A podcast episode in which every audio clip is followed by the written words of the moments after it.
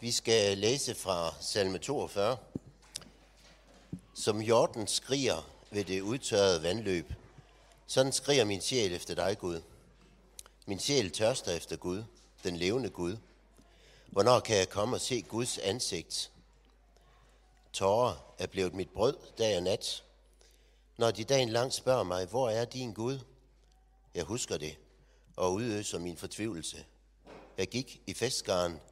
Jeg vandrede til Guds hus under jubelråb og takkesange i valgfartsskaren. Hvorfor er du fortvivlet, min sjæl? Hvorfor skælver du i mig? Vent på Gud, for jeg skal takke ham på ny, min frelser og min Gud. Og så skal vi læse fra Matteus evangeliet kapitel 15.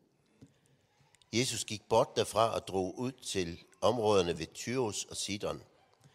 Og se, en kananæisk kvinde kom fra den samme egen og råbte, Forbarm dig over mig, herre Davids søn. Min datter plages slemt af en dæmon. Men han svarede hende ikke et ord. Og hans disciple kom hen og sagde, og bad ham, send hende væk, hun råber efter os. Han svarede, jeg er ikke sendt til andre end til de fortabte får af Israels hus. Men hun kom og kastede sig ned for ham og bad, Herre, hjælp mig. Han sagde, det er ikke rigtigt at tage børnenes brød og give det til de små hunde. Men hun svarede, jo herre, for de små hunde æder da af smuler, som falder fra deres herres bord. Da sagde Jesus til hende, kvinde, din tro er stor, det skal ske dig, som du vil. Og i samme øjeblik blev hendes datter rask. Og så skal vi bede sammen.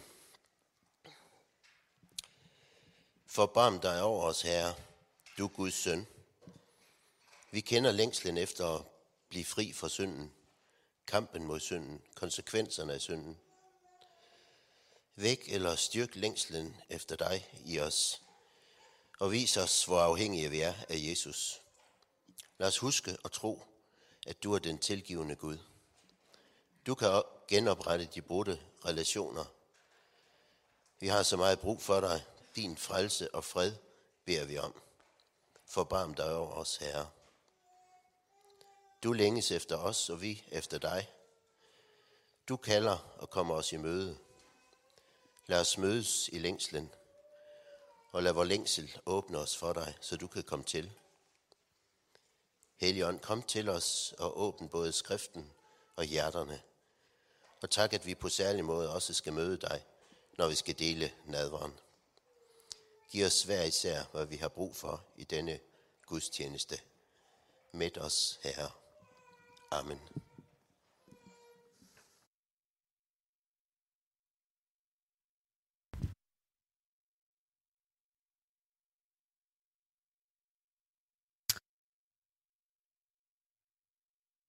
Da jeg skulle øh, forberede den her prædiken, så var jeg i gang med at læse en øh, bog af Rasmus øh, Ankersen, der hedder Sult i Paradis. Så øh, dagens tema er tyvstjålet. Jeg beklager meget.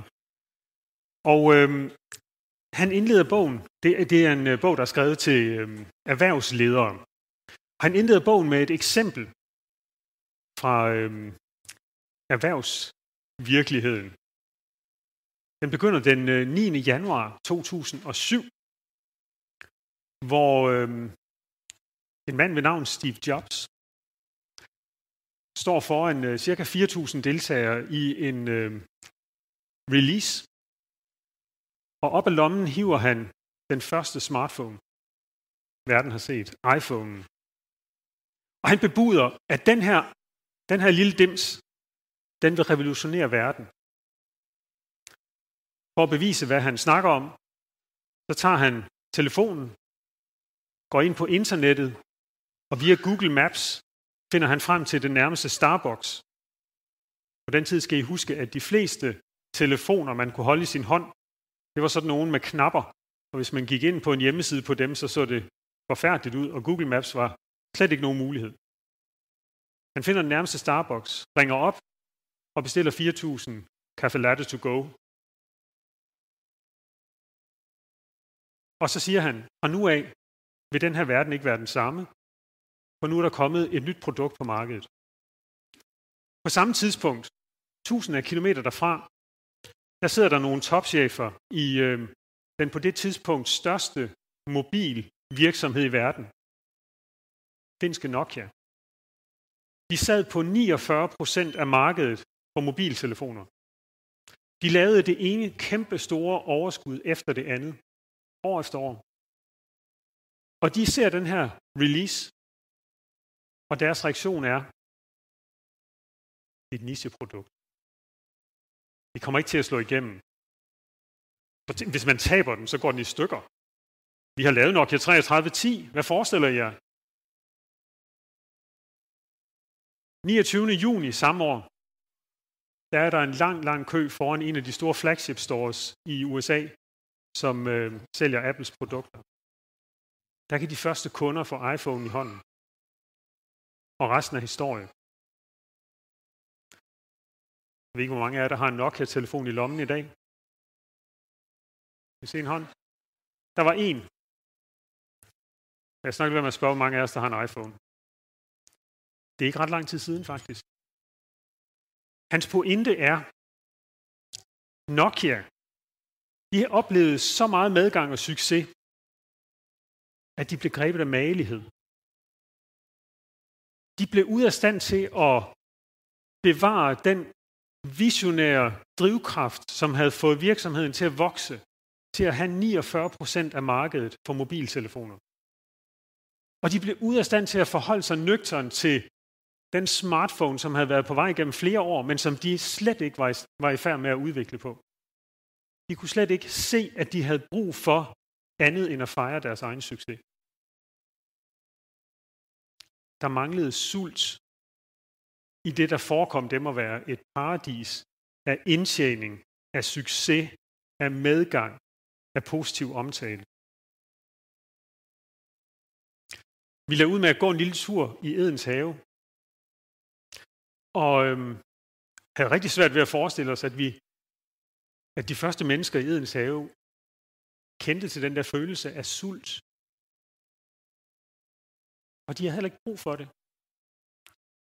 For alt var jo så godt. Men i vores verden, ikke bare i erhvervsverden, men så sandelig også i vores personlige verden, i vores menighedsverden, der er alt ikke så godt. Der har vi faktisk brug for sult. Vi behøver den. For at vi ikke bliver malige, selvtilstrækkelige. Og det gælder også på det åndelige område. Vi har brug for at mærke en sult efter Gud, en længsel efter Gud, en længsel efter det såre gode. For ellers vil den åndelige malighed snige sig ind. Ja, faktisk, så skal vi sulte, når vi lever i syndens og dødens verden. Vi skal mærke den følelse en gang imellem. Jesus siger det til os i Lukas evangeliet kapitel 6, vers 21. Salige er I, som sulter nu, for I skal mættes. Salige er I, som sulter nu, for I skal mættes. Jeg kan være med, da jeg har læst den her historie, og kom til at overføre det på mit eget liv, og tænke, Robert, er du blevet malig? Du har jo alt, hvad du har brug for. Du er en del af den mest privilegerede lille bitte minoritet i den her verden, som ikke behøver at bekymre sig om, om der er brød på bordet i morgen. Om der er et sygehusvæsen, som samler op på mig. Om jeg har det, jeg skal bruge. Om der er nok penge på pensionsopsparing. Eller åndeligt set, i vores kirke her. Vi kommer der er sat på bordet til os til kirkefrokost. Der er stillet op. Der er lækker musik. Der er børne- og juniorkirke. Er det ikke nemt at blive malig og tænke, vi har det jo godt? Og hvad er det så, vi mangler? Personligt, der kommer jeg jo til at mangle sulten efter og realisere discipleskabet, sådan som Jesus har kaldet os til at gøre det. I kærlighed til vores medmenneske at tage del i missionsbefalingen. Eller som menighed, at vi er med til at virkelig gøre og udbrede Guds rige i den her verden. Er vi blevet malige? Fordi vi har så meget at glæde os over. Behøver aldrig være i tvivl om, er der nu mandefald i dag? Er der nu, er der nu messefald, når vi kommer? Nej, der er masser af mennesker, som gerne vil være med. Jamen, hvorfor skulle vi så bekymre os om dem, der ikke er her? Har maligheden snedet sig ind på os? Eller I kunne overføre det til andre ting.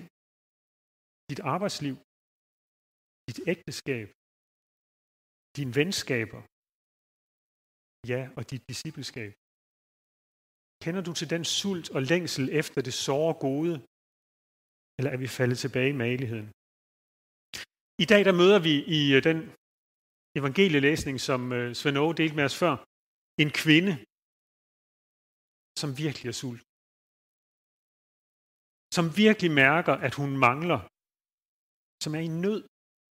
Som længes. Jeg tror godt, at vi kender følelsen. Ikke? Det der store hul i maven, efter en, en mangel, en, en længsel efter at blive fyldt op, fordi der bare er noget, der mangler. Der er noget, der er uforløst. Der er en smerte. Prøv lige at mærke efter, hvornår, hvornår havde du sidst den følelse? Hvornår havde du sidst den der oplevelse af den store mangel? Det der hul i maven.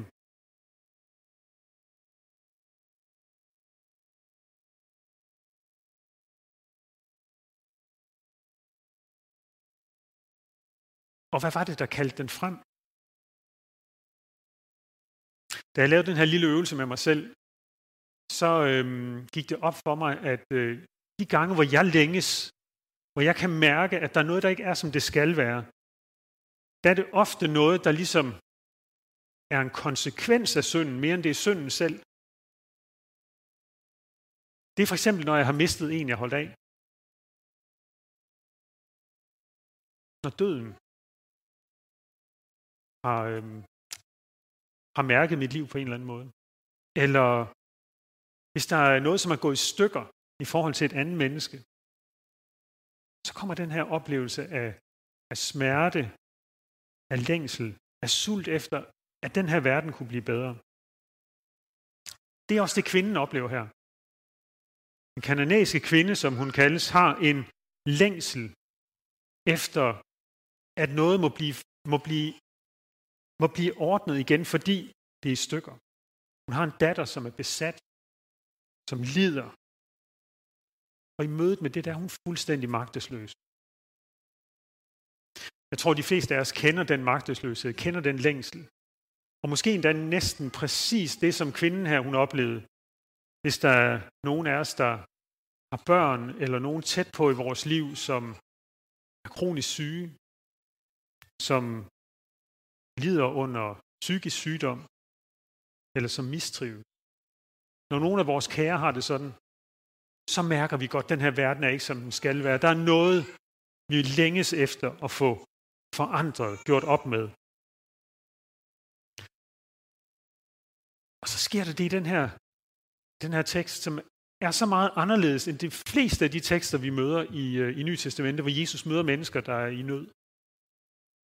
Jesus han afviser hende faktisk. Den her kvinde bliver beskrevet som en kananæisk kvinde. Det er ikke et ord, der bliver brugt ret tit i det nye testamente, for det er faktisk noget, der hører fortiden til på en eller anden måde. 1500 år tidligere, da israelitterne var på vandring igennem ørkenen, for på et tidspunkt at gå ind i det forjættede land, der øh, er det land, som de skal ind og tage i besiddelse, det er beboet af kananæer. Og de skal faktisk rømme landet for at give plads til israelitterne. Det er Guds vilje. Fordi de på så voldsom vis har levet deres liv i afgudstyrkelse og oprør mod den Gud, der har skabt dem. Så israelitternes indvandring er faktisk en dom over kananæerne for deres livsstil og deres livsvalg. Og derfor er kananæerne jo også billedet på de absolute fjender for Israels folk. Og pludselig her, 14-1500 år senere, så møder vi en efterkommer, en kananæer, en kananæisk kvinde, Og Jesus siger til hende, sådan som enhver god jøde ville have sagt, du hører ikke til i det gode selskab. Du er ikke blandt de udvalgte. Og derfor er du ikke værdig til hjælp fra mig. Jeg er ikke udsendt til andre end til de fortabte for af Israels hus, siger Jesus. Se, i de situationer, hvor jeg oplever, at der er nogen, der sådan giver udtryk for, at, at jeg mangler værdighed, øh, at jeg mangler det, der skal til, for ligesom at, øh, at have grund til at håbe på andres hjælp. Hvis jeg møder det, så tror jeg, at min første reaktion, det vil være at prøve at forsvare mig selv. Og sige, hov, hvorfor skulle jeg ikke have lige så meget ret til hjælp som dig? Jeg ved ikke, om I kender det, hvis man i en hvilken som helst sammenhæng øh, ikke får den samme hjælp som andre, enten det er i sygehusvæsenet, eller hos skattevæsenet, eller hos øh, Banen Danmark, så tænker man, ah, hvorfor skulle jeg lige præcis ikke have den hjælp, som du har ret til? Vi forsvarer os selv. Det var min umiddelbare reaktion i hvert fald.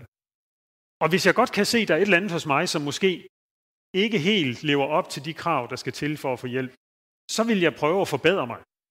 Måske bede om hjælp til forbedring, der hvor der mangler. Prøv at mærke til, hvad den her kvinde hun gør. Hun gør nemlig noget helt andet. Da Jesus siger, at jeg er ikke udsendt til andre end til de fortabte for Israels hus, det, det, er ikke, det er ikke rimeligt, at jeg tager noget af det brød, som børnene skulle have, og så giver det til hundene. Tager det fra dem, der er værdige til at få hjælp, og giver det til dem, der ikke er værdige til det. Så siger kvinden ikke, ah, men jeg er da lige så værdig som dem. Hvorfor har jeg ikke lige så meget krav på hjælp, som de har? Nej, hvad siger hun? Hun siger, jo herre. For de små hunde spiser af de smuler, der falder fra deres herres bord. Kast, hvad du har til mig, siger hun. For jeg har ikke noget at komme med selv. Den her, det her svar, det afslører jo, hvor dybt hun har forstået hendes situation. Hendes datter er besat og hun har ikke noget at komme med selv. Den længsel, som hun har efter at få givet sin datter den hjælp, hun har brug for, hun har ikke noget at komme med selv. Hun er dybt afhængig af, at den hjælp kommer et andet sted fra. Se, nu bliver den her tekst en faste tekst. Kan I godt se det? Vi mangler ikke kun kraft til at leve vores liv, vejledning i, hvordan vi gør det gode, opmundring til lige at gøre det lidt bedre. Nej, vi mangler alt. Ligesom den her kvinde. Gud, efter dig jeg længes, når jeg er synd trænges, sang vi.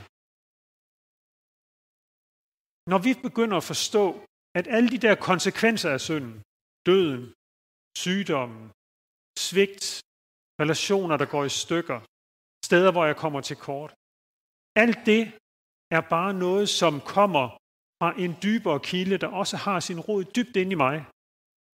Nemlig det grundlæggende oprør mod Gud. At min længsel helt grundlæggende faktisk ikke retter sig imod Gud, men imod, at jeg kan få den hjælp, som jeg føler, jeg har brug for. Men kvinden her, hun forstår, at hun skal ikke bare bede om hjælp til at blive en lidt bedre mor, så hendes datter kan blive hjulpet. Hun forstår, at hvis hendes datter skal hjælpes, så er det ud af hendes hænder så afhænger det 100% af Jesus. Du skylder ikke bare din skaber at blive et lidt bedre menneske. Du skylder din skaber den totale lydighed, og du og jeg er faldet frygteligt igennem, når det gælder det krav. Den stærkeste kraft til forbedring, selv den allerstærkeste kraft til forbedring, kan ikke helbrede min sjæl men det kan den mindste af nådens smuler. Og det er det, den her kvinde har forstået. Hun er et fantastisk forbillede, både på at sulte og forstå sin længsel og sin magtesløshed og sit behov, men i den grad også på at gå til Jesus med det og være villig til at nøjes med nådens smuler. Forbedring, det ikke dæmonen ud, det kan vi jo godt forstå. Men at omsætte det til vores eget liv og forstå, at forbedring heller ikke hjælper os med at øh, gøre op med synden, det kan vi nogle gange have svært ved at forstå. Og det er det, kvinden og historien om hende gerne fortæller os. Vi har brug for nådens smuler. Den mindste af dem kan drive synden ud.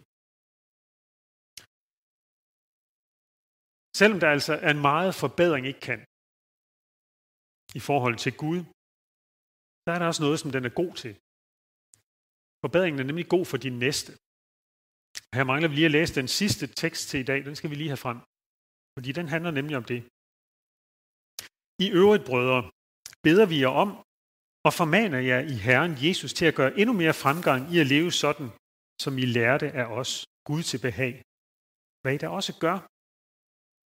I ved jo, hvilke påbud vi gav jer ved Herren Jesus. For dette er Guds vilje, at I skal helliges, så I afholder jer fra utugt. Sørg for hver især at have jeres hustru i hellighed og ære, og ikke i sandsligt begær som hedningerne, der ikke kender Gud. Og så I ikke foruretter eller udbytter jeres bror i forretning. For Herren straffer al den slags, som vi også tidligere har sagt til jer, og har forsikret jer om. Og Gud kaldte os ikke til urenhed, men til hellighed. Der er altså en formaning, som er god, og som handler om, at vi skal blive bedre til at leve vores liv i hellighed, i vores relation til vores medmennesker. Og den forbedring er god for din næste. Det har din næste godt af. Hvis vi lærer at leve godt med vores seksualitet, med vores penge, i vores job, i vores relationer, i alle de steder, hvor vi har ansvar. Det er godt for den her verden og for vores næste. Og så er der faren, at den fører til selvtilfredshed, til magelighed, til blindhed for den katastrofe, der er på vej dommedag. Faren, at vi bliver som Nokia-cheferne, der ikke ser, hvad der er på vej, fordi vi jo synes, at vi har alt, hvad vi har brug for. Jesus ved, at synden er en grundskade, og løsningen er ikke forbedring, men forvandling. Når Jesus han skal overbevise om det, så forstår han også at fortælle os, at vores problem ikke, eller vores, det krav, han stiller til os, ikke bare er at blive en lille smule bedre i, i morgen, end vi var i dag. Når han siger det sådan her, hvad der er fuldkommende, som jeres himmelske far er fuldkommen. Det er kravet, intet mindre. Og hvis ikke vi i mødet med det krav forstår, at vi har en kæmpe længsel, vi bliver nødt til at, at mærke, en sult, vi bliver nødt til at mærke, så kommer vi nok ikke til noget, vel? Men når vi forstår, hvor vi skylder vores Gud, så kaster vi os over selv noget en smuler, som falder fra vores herres bord. Den her forvandling er ikke noget, du og jeg kan klare selv. Det kan kun Jesus. Det kan kun påske. Og det er derfor, vi har fastet tiden til at forberede os på, hvor vigtigt det var, at det blev påske med Jesu opstandelse og Jesu død på korset. Og når vi modsat forstår, hvor dybt vores fald har præget os, og hvor stort vores behov er for Jesus, så får vi det måske som de hjorte, der skrives om i den salme, vi hørte også læst op, der skriger ved det udtørrede vandløb, som virkelig mærker sulten efter nåden, sulten efter den forvandling, som kun Jesus kan gribe. Og samtidig må vi også godt mærke den der længsel efter, at forholdene i den her verden bliver mere gode. At der også er plads til forbedring. Jeg fik to påmindelser om det her i, øh, i ugens løb, som jeg har lyst til at slutte af med at dele med jer. Den ene, det var min kommende svigersøn Rasmus. Han øh, læser teologi, og øh, brugte lige øh, en uges tid på at tage til England for at bidrage til at deltage i øh, noget, der kaldes en Mission Week, en uge på et studiested, hvor der bliver holdt evangeliserende og øh, andre sådan møder med de studerende for at få en samtale om den kristne tro. Han kom hjem og fortalte begejstret om alt det her, om de samtaler, han har haft med mennesker, der var søgende, som mærkede den her sult og længsel efter Gud, og hvor han fik lov til at vandre sammen med dem i det. Og om mennesker, der tog imod Jesus, kom til tro på ham. Og jeg blev bare mindet om den her sult og længsel, jeg også må have efter, at Jesu rige og hans missionsbefaling får lov til at, at løbe ud over verden. Og behovet er så stort. Og jeg blev kaldt ud af min malighed der, kunne jeg mærke. Det andet sted, jeg blev mindet om det her med sulten efter, at tingene i den her verden ikke er, som de skal være og bør forbedres, den var mere indrettet. Jeg fandt nogle gamle nodehæfter frem af en af mine ungdomshelte, Keith Green. Anyone? Sådan. En musiker, der har betydet rigtig meget for den, den øh, rytmiske kristne musik, og som var utrolig kompromilløs, både i sit liv og i de ting, han skrev. Og en af hans tekster lyder sådan her. If you love the Lord, you will love his holy commands. Instead of questions why, there will be praise for all he brings you through. Hvis du elsker Herren, så vil du også elske hans hellige formaninger. I stedet for at stille spørgsmål til hvorfor, så vil du prise ham for alt det, han bringer dig igennem. Den kompromilløse tilgang til livet med Jesus, det kunne jeg også mærke. Det ramte mig faktisk. Og bragte mig igen i forbindelse med den her sult efter, at det at leve mit liv som kristen, det ikke bare handler om og få den malige hverdag til at fungere. Glædes over alt det, som man bare møder op til i kirken her, men også en længsel efter at vokse i hellighed. At min tjeneste må gøre forskel, og at jeg må bruge mit liv til noget, der virkelig betyder noget. For den her verden. Jeg er ikke i mål. Det er du heller ikke. Uanset hvor godt jeg kender dig, så tør jeg godt sige det. Men vi må længes efter på den ene side blive synden kvidt og spise af noget en smuler, og på den anden side i vores liv at være mere sultne efter livet med Jesus. Kan vi ikke hjælpe hinanden til det? Lad os bede. Far i himlen, der er så mange ting, du har velsignet os med. Hjælp os til ikke at komme til at leve et liv i malighed over alt det, som vi kommer til at tage for givet, og som kan give os en illusion af, at den her verden er et paradis. Hver gang vi møder den her sult, og den her længsel efter, at verden må blive et bedre sted, hjælp os så til at bruge den sult til at søge dig, til at søge nåden smuler, og til at søge din hjælp til livet i den her verden. Far i himlen, vi har kun dig. Men når vi har dig, så har vi også alt, hvad vi behøver i din søn Jesus. Og det takker vi dig for.